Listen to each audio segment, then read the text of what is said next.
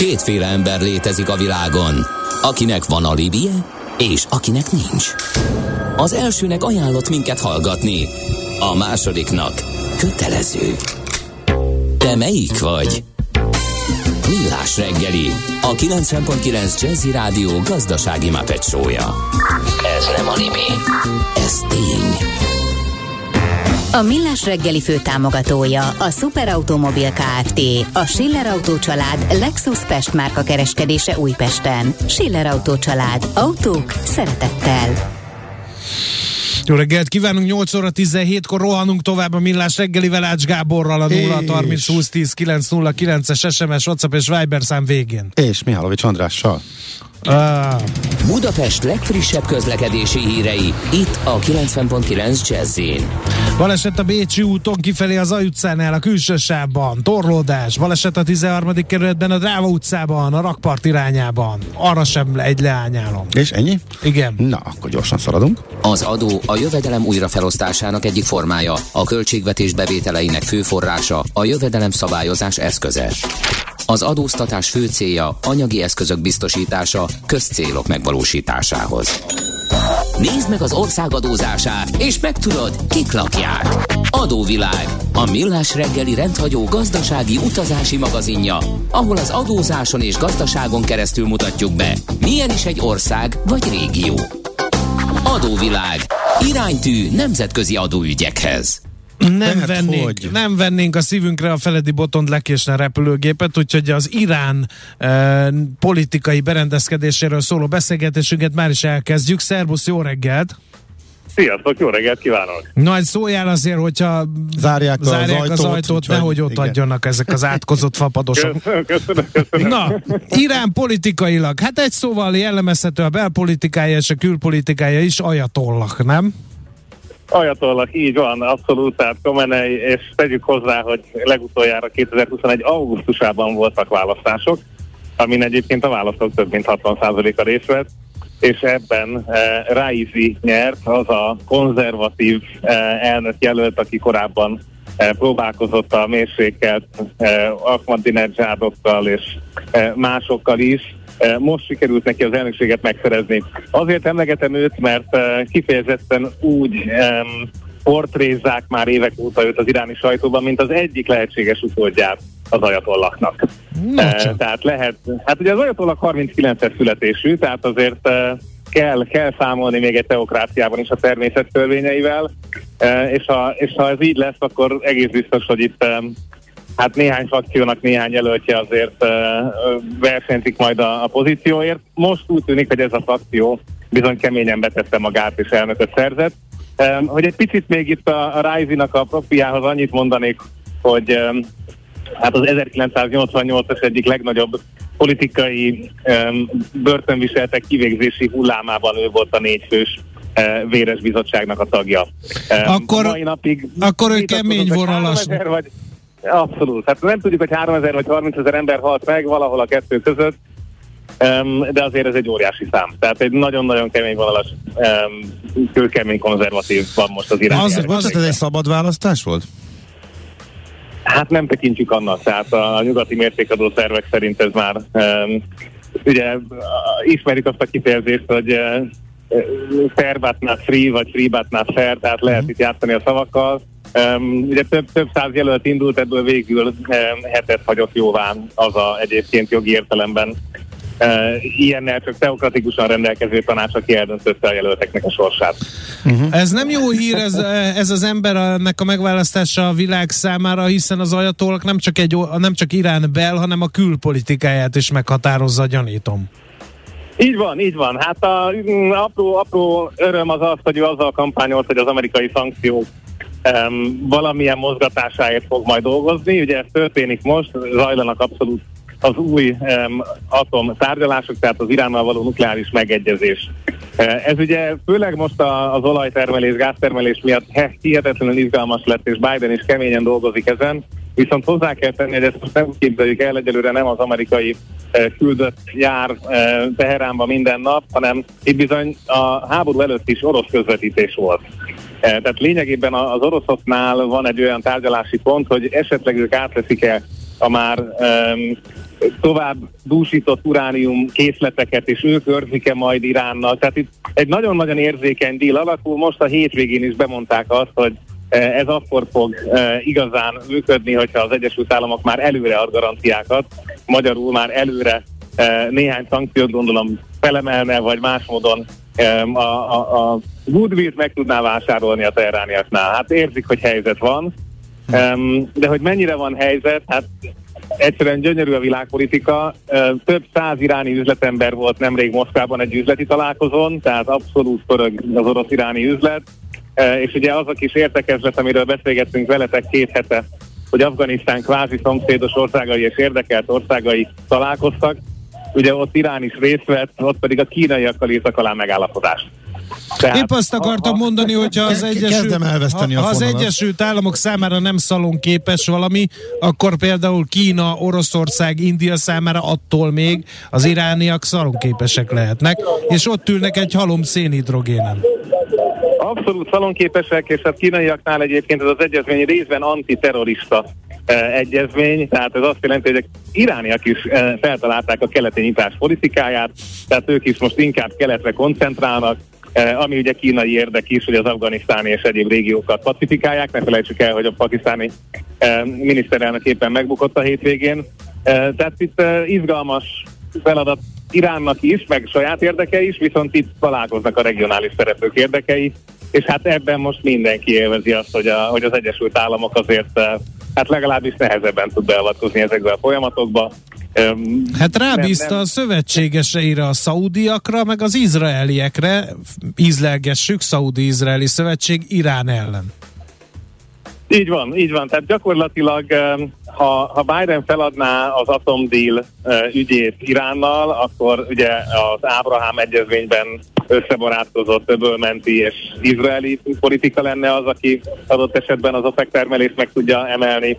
Ha véletlen összejön ez a megállapodás, amire egyre kevesebb esélyt látni, tehát egyszerűen az oroszoknak ez nem érdeke, ugye egy teljesen egyértelműen, hogy összejöjjön um, akkor meg megharagudnának az Ábrahám országok. Tehát itt egy eléggé, eléggé egyértelmű trade-off kérdés van. Uh-huh. Uh, Iránnak vannak uh, regionális hatalmi ambíciói? Teszem fel az álnaív kérdést. mindig, is, mindig is voltak, tehát ez soha nem is volt kérdés, magát is. Hát azért gondoljunk bele, hogy egy, egy perzsa utódállam, tehát aki ott volt már uh, x ezer éve is, és, és most is ott van, tehát azért ez egy nagyon másik uh, birodalmi szemlélet, ugyanúgy, mint Kínánál, a középbirodalomnál, úgyhogy, úgyhogy ő egyértelműen ezért is nem kevés erőforrás vetett be a szíriai polgárháborúban, más helyeken, ahol a szunita síta ellentéttel tudott egy kicsit politikai előnyöket szerezni. Uh-huh. Úgyhogy hát ez, ez mind működik. Ugye egy, egy dolgot még mondanék a végére mindenképp, ez pedig az, hogy nagyon-nagyon kemény a klímaváltozás helyzete Iránban. Tehát a, társadalmi hatása is kemény, városba mozgás a vidékről, ahol már kiszáradtak a dolgok illetve hát most éppen csak felcsaptam az újságot, és ott is az első hír az az volt, hogy 75 ostorítést mérnek arra, aki a lokális vízügyi hatóság ellen mert tüntetni a kiszáradó helyi utak miatt. Tehát itt egy nagyon-nagyon kemény társadalmi feszültség van, ami nyilván a radikalizációt szokta klasszikusan szolgálni a történelemben. No, hát érdekes, izgalmas része ez is a világnak. Utadra engedünk, hogy nehogy a stewardess csavarja ki a mobiltelefont a kezedből. Nagy dühötten, köszönöm, úgyhogy köszönöm. köszönjük szépen, hogy a zaklatott környezet ellenére is uh, helytáltál, nem is akár, hogy köszönjük még egyszer, Botond. Jó utazást kívánunk! Köszönöm szépen, jó beszélgetést az Olival, sziasztok! Szia! Feledi Botont külpolitikai szakértő vázolta fel gyorsan ilyen utcai portré festőmódjára Iránnak a, a bel- és külpolitikai arcképét. Folytatódik az adóvilág, a millás reggeli rendhagyó gazdasági utazási magazinja. Nézd meg egy ország adózását, és megtudod, kik lakják. Adóvilág. Iránytű nemzetközi adóügyekhez. No, hát az Iránról folytatott beszámolónk következik. Gerendi Zoltán, a BDO Magyarország ügyvezetője, adótanácsadó partnere mondja el dióhéjban az ország történelmét, földrajzát, gazdaságát. Szervusz, jó reggelt! Igen, sziasztok! Hát ez egy nagy kókuszdió lenne, így a, a legúrja mentén, mert... Mert régen kezdődik a sztori, igen. Igen, hát meg a Föld egyik legrégebbi országa, tehát egy legrégebbi e, társadalma, tehát Mezopotámiát nem nagyon kell bemutatni, e, több ezer éves e, társadalom, 2500, 71-ben voltak 2500 évesek, amikor ünnepelték, tehát elég komoly társadalom. Most a Sejemút okán vizsgáljuk őket, és hát a Sejemútnak egyébként Teherán maga nagyon fontos állomása és részben végcélja is volt. Tehát eh, az akkori Perzsia az eh, nem csak eh, közvetítő, mert az eddigi országok, amiket néztünk, azok gyakorlatilag átutazó, tehát ilyen tranzitállomások voltak, de, de a, a Irán nem. Tehát Irán, Irán az maga is egy nagyon nagy piac volt. Most, hogy azért Iránról sokat hallottunk, de fontos látni, hogy milyen szomszédságban fekszik. Az, hogy hol fekszik, szerintem az nagyjából mindenkinek megvan. Északról mondjuk Azerbajdzsán és Türkmenisztán, keletről Afganisztán és Pakisztán, délről ugye a, a, az öböl, nyugatról pedig Irak és Törökország határos vele. Ez egy eléggé eléggé nehéz környezet, de ettől függetlenül nagyon jó talajnak tűnik Iránnak. Egy roppant gazdag ország majd fogjuk látni, és ebből eredően a gazdagságot tulajdonképpen azt lehet mondani történelmi mértékű. Tehát, hogy csak úgy kicsit beleérezzünk, uh, a perzsa birodalom, tehát a Darius idejében már gyakorlatilag meghatározó volt. Persepolis az, ami nem azonos a mai Teheránnal, tehát délre egy ilyen középiránban feküdt, az a, akkor az egyik leggazdagabb város volt. Egyébként annyira magabiztos volt Darius, hogy nem tudom hányadik Darius volt, mert ott is több, több volt, hogy nem őrizték a várost, és amikor a, a Nagy Sándor győzelmei elindultak, akkor ők tulajdonképpen bemasíroztak Persepolisba, és valami ordas nagy zsákmányjal tudták. Bezony, de előtte kettőször pacallá verték Szerszész hadait, úgyhogy igen, szóval gyakorlatilag azt kell tudni, hogy ez, ez, ez, ez, ez, ez, ez az állam, ez az ország, ez, ez él, és, és már egyébként, hogy, hogy, hogy, hogy a adózással kapcsolat meglegyen, Darajosz idejében már, már adórendszer működött. Tehát az ő gazdagság az nem a zsákmányolásra alapult, hanem a belső adórendszerre, és ez, ez egy nagyon komoly lépés volt. Egyébként az abakusz, abakusszal számoltak, amit így lehet látni ezzel a tologatóssal, ezzel a számoló táblával, tehát azért a adózás történelme is részben ide köthető.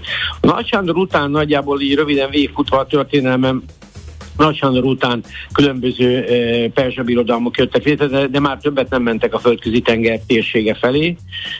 Aztán az iszlám teret nyert a 7. században, e, és aztán ez, ez így ment nagyon sokáig, tehát egy ilyen nagyon változó e, térség volt.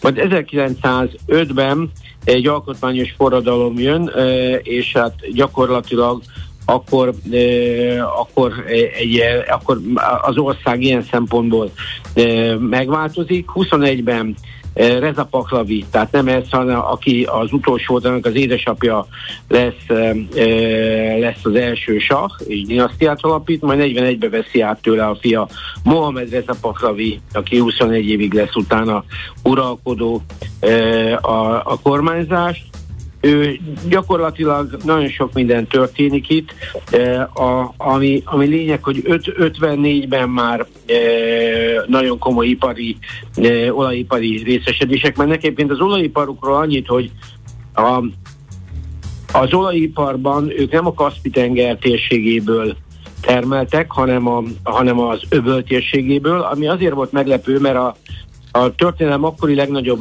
olajcége a Branobel, amelyik a tulajdonképpen mm, Nobel Brothers, mert a Bratyev uh, Nobelsből lett létrehozza a világ akkori legnagyobb cége volt, és egyébként a, amit röviden olvastam róla, az annyi, hogy a Branobel ben az Alfred Nobelnek, az azt hiszem a Ludwig Nobel volt a a, a, a fő tulajdonos több mint 50 ban Az Alfred Nobelnak csak kisebbségi részesedése volt, de ez a rész, ennek a részesedésének eladása e, e, jelentős részben volt az alapja annak a Nobel e, annak, amit ő a halála után a halál után létrehoztak a végrendelete szerint. Na most annyit kell tudni, hogy, hogy, hogy ott már a, gyakorlatilag az 1850 és 90 között már kitermelés volt, viszont 1913-ban indult csak meg a term 1908-ban kezdik el az angolokkal a kitermelést az öbölben, és 13-ban alapítják meg az abadani finomítót, amik hosszú időn keresztül egyébként a legnagyobb. Tehát azt kell látni, hogy az olajipar az egy nagyon-nagyon komoly, komoly háttere volt mindig is ennek. 73-ban olajválság jön, amikor megnégyszereződnek az árak, ez, a, ez az OPEC-nak egy szerencsés vagy szerencsétlen intézkedés, inkább szerencsétlen, egyébként talán van párhuzam, vagy mérhető párhuzam mostani helyzetekkel, aminek az lett a lényege, hogy, hogy Irán belebetegedett. Tehát gyakorlatilag a, a, az iráni, e, iráni helyzet egy visszaesésbe fordult, tehát a nagy exportőrbe a négyszeres ár miatt leesett a vásárlás, és e, infláció lett, és ebből jött az a 79-es elégedetlenség, amikor az iszlám forradalom elsöpörte ez a paklavit, 80-ban gyakorlatilag e, meg is támadják őket az irakiak, ennek mentén, és 89-ben lesz vége az iraki e, háborúnak, azóta ez az ország gyakorlatilag változatlan formában működik, hol, hol kevesebb, hol több embargó alatt. Egyébként egy iszlám köztársaság, ilyenből négy van a világon, Irán mellett Afganisztán, Pakisztán és Mauritánia. Tehát gyakorlatilag egy nagyon, nagyon, nagyon, nagyon gazdag múltú és nagyon-nagyon gazdag ásványi kincsekben is ez az ország. Na most földrajzára azt lehet mondani, hogy nem túl kedvező egyébként a fekvése, mert nagyon-nagyon sok a hegy, északon is, tehát Teherán felé, a Kaspi-tenger alatt, ahol a Sejem út is igazából ment, de, de, de, de a, az egész terület adjából ilyen, tehát ilyen kisebb-magasabb hegyekkel. Ez aztán a nyugati határon Pakisztán felé föl tud menni 4000 méter vagy 5000 méter fölé is, tehát ez egy elég komoly, komoly terület. 70% ma már városban él, tehát pont emiatt a környezet miatt a lakosság eléggé koncentrált, és hát viszont a hegyek miatt rengeteg az ásványi kincs. Tehát ó, a, a, olajból a negyedikek a világon, tehát hogy lássuk, az, az, az, azért az nem egy rossz be, besorolás, és a földgázon pedig Oroszország után a másodikak. Tehát ez, ez, ez egy elképesztő potenciál, és amikor most nézzük ezt az orosz-ukrán háborút, és látjuk azt, hogy az oroszok, az oroszok tárgyalnak nagyon sokat Iránnal, az nem csak azért van, mert e, e, gázipari e, együttműködést szeretnének, vagy talán van is részben, e, hanem, hanem e, egyszerűen, e, egyszerűen azért, mert például Iránnak az atomprogramját oroszok építették.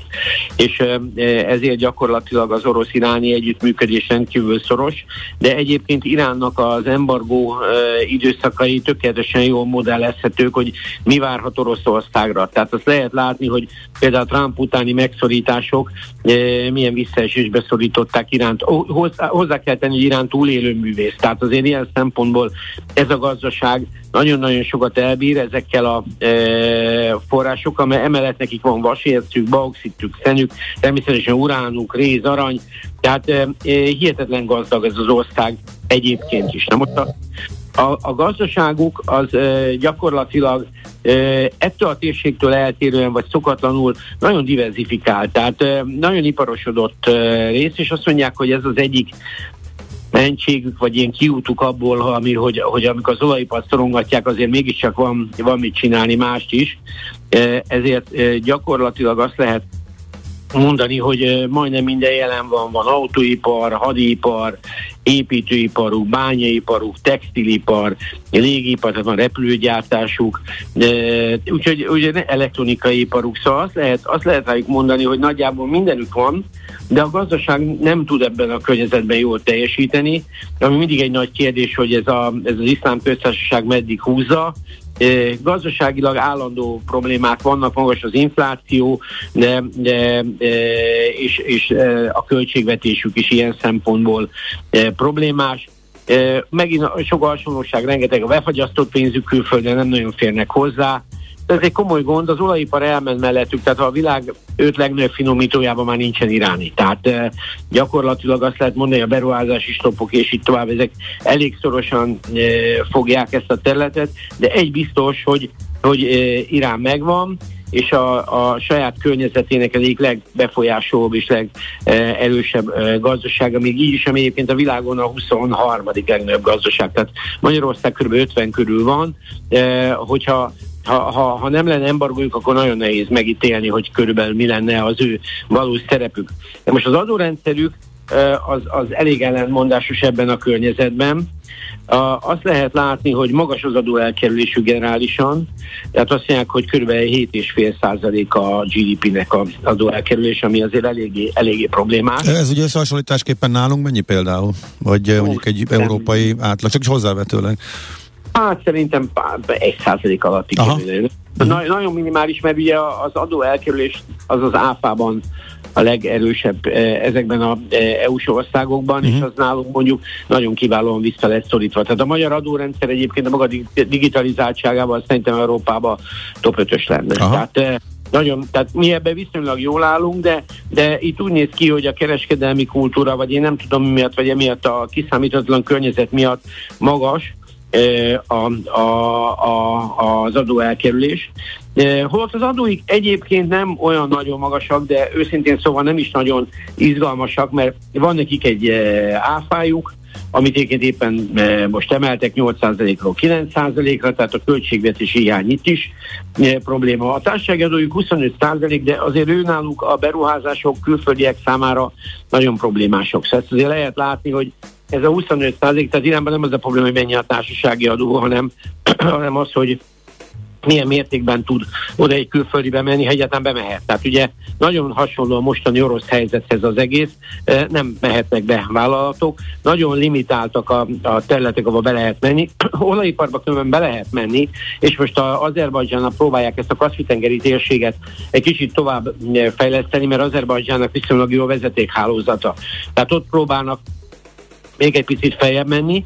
Ez egyébként egy nagyon érdekes téma, hogy egy, egy ilyen gazdag ország miért akar atommal játszani. Ugye a, a primer probléma az atomfegyver, hogy akarják-e vagy nem, ők azt mondják, hogy nem. Nem, viszont egy biztos, hogy ők jelen pillanatban a saját belső energiaellátásukat is csak foszilisből tudják megoldani. Tehát ha az atomenergiájuk rendesen működne, akkor gyakorlatilag ők le tudnának állni a foszilis, aminek kb. a fele földgáz, másik fele meg olaj.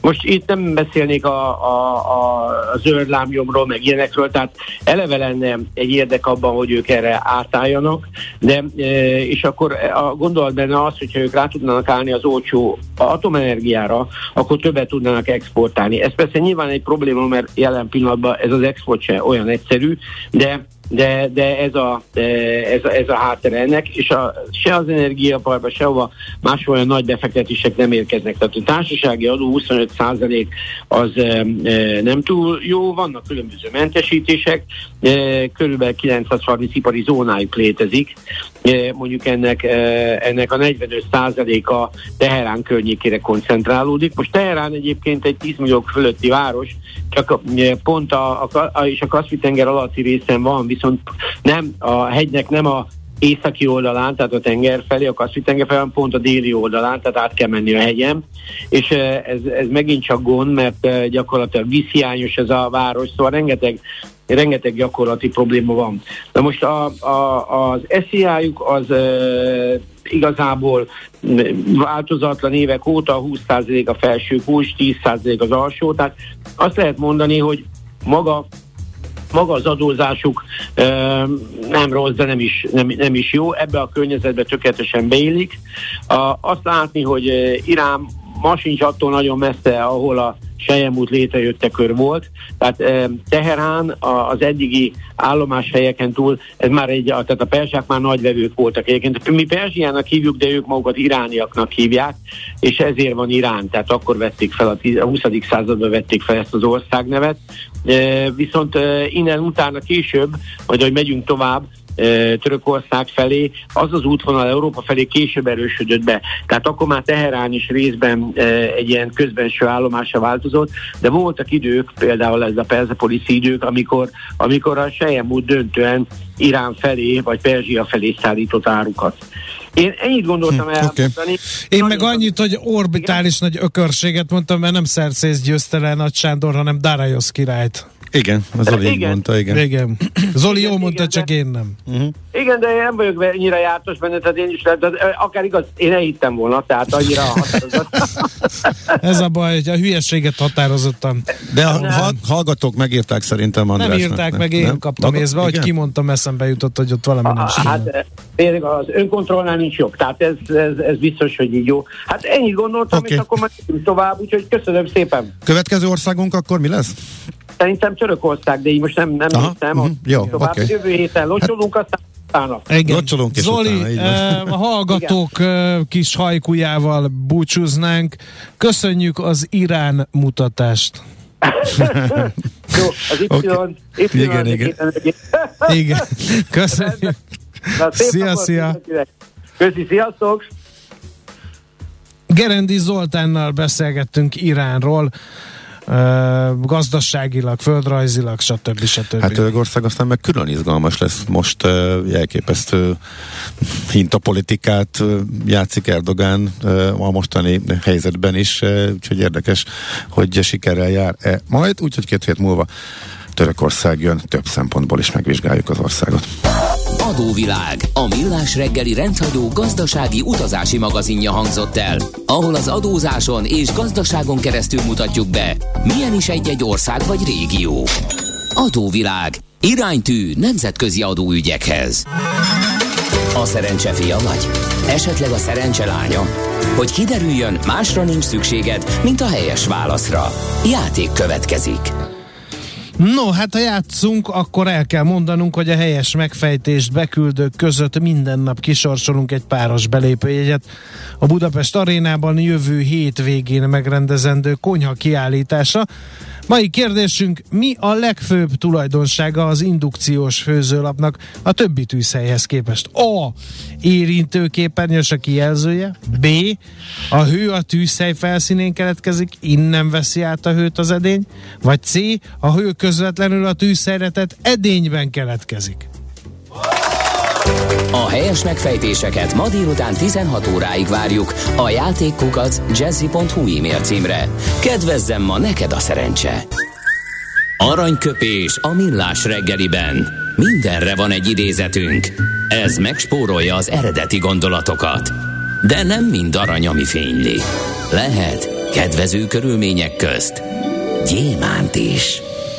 Márai Sándor 1900-ban, április 11-én született, a költészet napja van ugyan, de ő a magyar irodalom nagy alakja, előtte is tisztelegnünk illik, úgyhogy tőle választottunk aranyköpést, mely így hangzik, az élet vagy veszélyes, vagy unalmas. Tessék választani. Igazán felnőtt ember az, aki megtanul unatkozni, anélkül, hogy megsértődnék ettől az állapottól. Aranyköpés hangzott el a millás reggeliben. Ne feledd, tanulni ezüst, megjegyezni arany. A barátság két dolgon alapul, tiszteleten és bizalmon. Mindkettőre szükség van. Mindkét félnél. Millás reggeli. A Millás reggeli szakmai együttműködő partnere, az EMAG webshop áruházak és marketplace üzemeltetője, az Extreme Digital EMAG Kft. Van egy mágikus hang a parketten, amire minden színes öltönyös bróker feszülten figyel. Ha megszólal a csengő, jöhet a roham. Báj vagy szel, vétel vagy eladás. Persze minden attól függ, mi történik a csengő előtt. Before the bell. A millás reggeli amerikai piaci rovata, hogy tudjuk, melyik gombra nyomjunk, még mielőtt a Wall Street kinyit. Részvényosztály, vigyáz, becsengettek. És itt van velünk a vonalban Lakatos István, az Erste befektetési ZRT USA Desk üzletkötője. Jó reggel, szia! Jó reggelt, sziasztok! Hát Amerikában most a gyors jelentések kerülnek ismét előtérbe. Eddig a makroadatok, illetve a kötvénypiac volt talán, de javíts ki, hogyha nem, a folyamatosan emelkedő eh, hozamok, eh, inflációs eh, kilátások, romlása, szigorító Fed, ezzel kapcsolatos várakozások, de most jönnek a jelentések is. Igen, igen, pontosan ahogy mondod. Hát ugye az előző hetet azt egyértelműen ugye a Fed Minutes, azaz ugye a kamat döntőülésnek a jegyzőkönyve um, határozta meg. Folytatódott tovább ez a rotáció, amit uh, már sokszor emlegettünk, ugye, hogy mennek át a értékalapú befektetések felé az emberek, és egyre inkább kerülik a, a kockázatosabb növekedési papírokat. Ugye itt ebbe a kamatdöntőülési jegyzőkönyvben az volt benne, vagy az derült ki, hogy hát egyre jobban félnek ugye a döntéshozók is az inflációtól, amit még fél évvel ezelőtt ugye úgy emlegettek, hogy átmeneti lesz, azt most már nem teljesen így látják, és hát többen is ugye 50 bázispontos emelésről beszélnek a következő üléseken, ami ugye most már elég közel van, mert május elején lesz a következő, aztán pedig júniusban. És a másik érdekes dolog, ami kiderült ebből, az az volt, hogy megkezdi a, a jegybanki merregnek a csökkentését májustól havi 95 milliárd dollárral.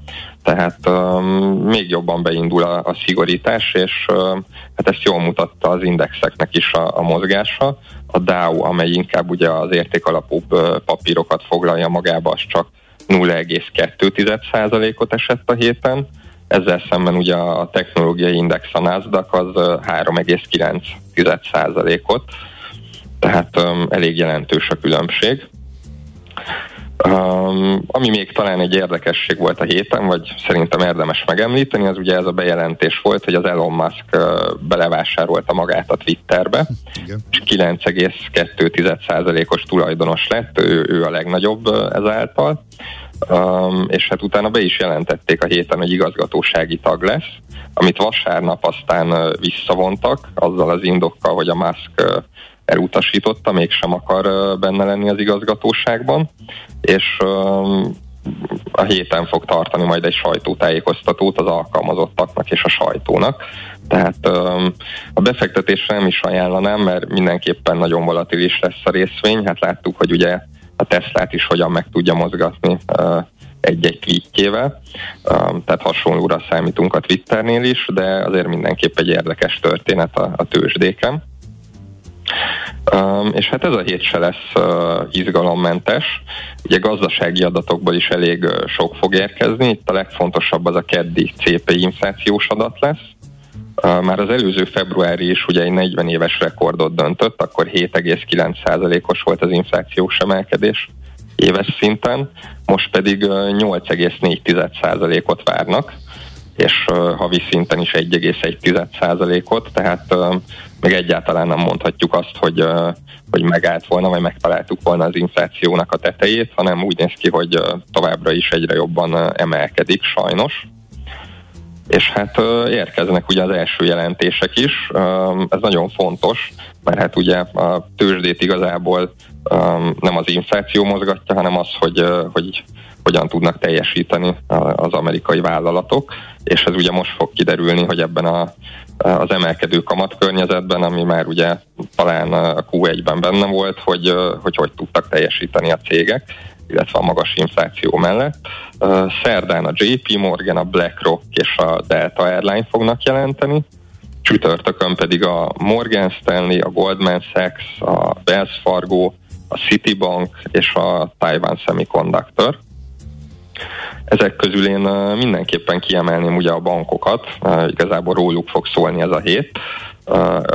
Az összes legnagyobb amerikai bank jelenteni fog, és hát sajnos egy gyengébb eredményt várnak egyébként az előző év Q1-hez képest, egy 35%-os profit csökkenést, és ez leginkább azért van, mert Ugye ez egy ilyen szerencsétlen negyedév a bankoknak, mert az emelkedő kamatokból ők még nem nagyon tudtak profitálni, mert ugye márciusban történt az első kamatemelés, és még egy elég kismértékű volt, ugye 25 bázisponttal, viszont a befektetési részleg az meg nagyon sokat esett, pláne ugye az előző évhez képest, mert az előző év 2021 Q1 volt ugye a, a GameStop őrületnek, a, a mém részvényeknek a, a negyedéve, és ott hát sokkal nagyobb volt ugye a befektetési forgalom is, vagy kereskedési forgalom is, illetve sokkal több spec jött piacra, illetve sokkal több volt az IPO is, tehát ott, ott nagy profitokat tudtak elrakni a bankok.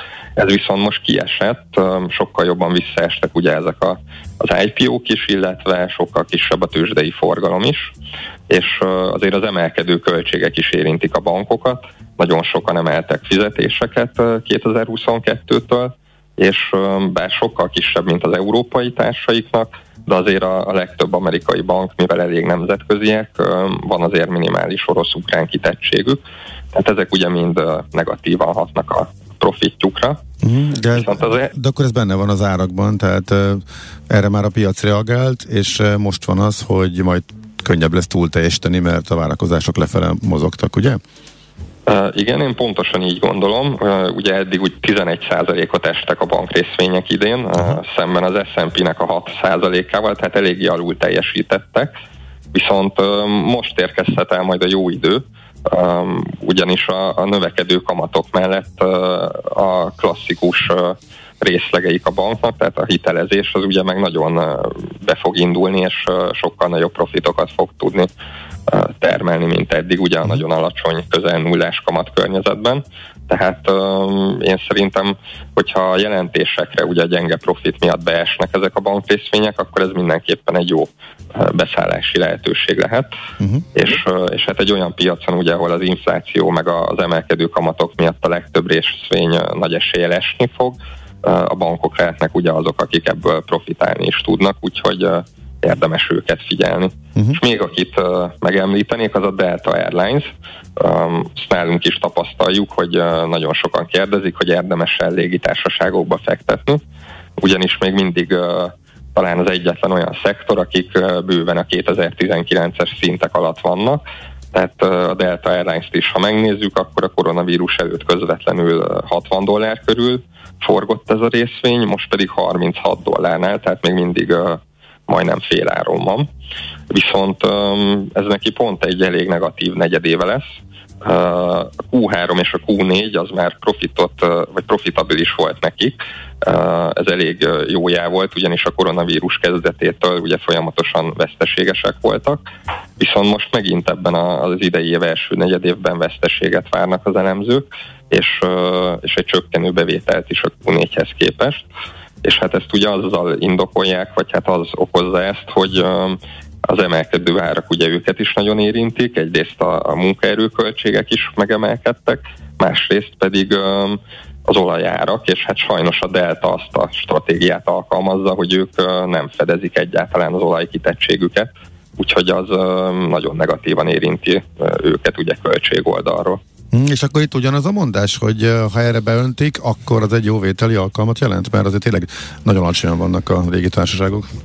Igen, hát itt még mindig uh, hosszú távon kell gondolkozni, mert uh, amíg ugye a anyagárak ilyen magasan vannak, és, uh, és nem fedezi a delta az olaj kitettségüket, addig ugye um, még itt rövid távon eléggé gyengelkedni fognak, mert ahogy emelkedik az olaj, akkor ők uh, nagy valószínűséggel esni fognak és hát az olajárát meg ugye az orosz-ukrán konfliktus befolyásolja, az pedig úgy néz ki, hogy még egy hamar nem lesz vége annak.